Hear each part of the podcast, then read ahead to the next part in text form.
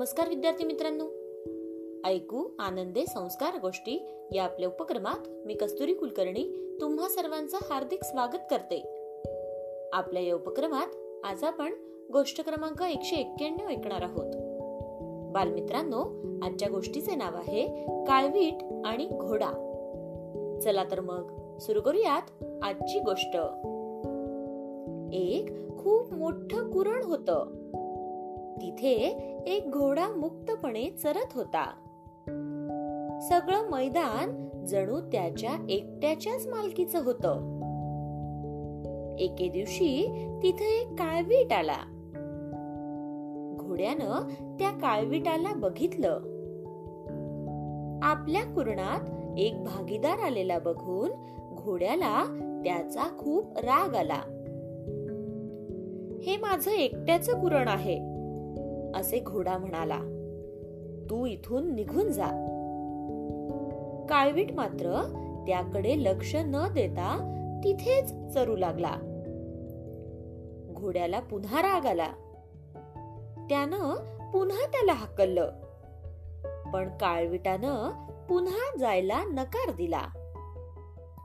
मग घोडा खूप अस्वस्थ झाला. याला धडाच शिकवला पाहिजे असा विचार करू लागला. त्याच वेळी रस्त्याने एक शिकारी चालला होता. घोडा त्याला म्हणाला दादा तुझ्यासाठी नामी संधी आहे. तू मला मदत कर.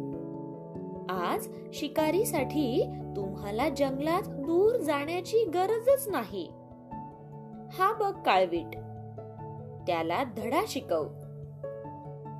शिकाऱ्याने घोड्याची मागणी लक्षपूर्वक ऐकली आणि तो म्हणाला मी तयार आहे पण माझी एक अट आहे. एकतर हा काळवीट खूप चपळ जनावर आहे त्यामुळे त्याला पकडायचं असेल तर मला तुझ्या पाठीवर बसावं लागेल. तुझ्या तोंडात लगाम अडकवावा लागेल. पाठीवर खोगीर चढवावाही लागेल. नंतरच मी तुला या काळविटास पकडण्याची मदत करू शकेल. बोल कबूल आहे का तुला? घोड्याने सगळ्या अटी मान्य केल्या. लागलीच त्या शिकाऱ्यानेही घोड्याला लगाम घातला. खोगीर चढवला. शिकारी उडी मारून घोड्यावर स्वार झाला आणि दोघांनी काळविटाचा पाठलाग सुरू केला. शिकारी आणि घोड्याच्या भीतीने काळवीट कुरण सोडून दूर पळून गेले. शिकाऱ्याकडे वळत मग घोडा म्हणाला मित्रा तुझ्या या अनमोल मदतीबद्दल मी तुझा खूप आभारी आहे. माझ्या तोंडातील हा लोखंडी लगाम आता काढून टाक. पाठीवरचं खोगिराचं ओझही उतरव.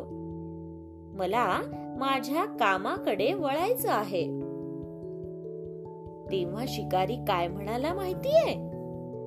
शिकारी म्हणाला मित्रा एवढी काय घाई आहे? आपल्या मैत्रीची आता तर कुठे सुरुवात झाली आहे. आता तू माझ्या हातात आहेस. आणि आत्ताच्या या क्षणापासून तू मानव जातीची सेवा करायची आहेस. माझी सेवा करायची आहेस. तेव्हा बिचारा घोडा असहाय्यपणे स्वतःशीच पुटपुटला आणि म्हणाला बदला घ्यायला गेलो आणि सगळं स्वातंत्र्य गमावून बसलो. गोष्ट इथे संपली. कशी वाटली गोष्ट मित्रांनो? आवडली ना?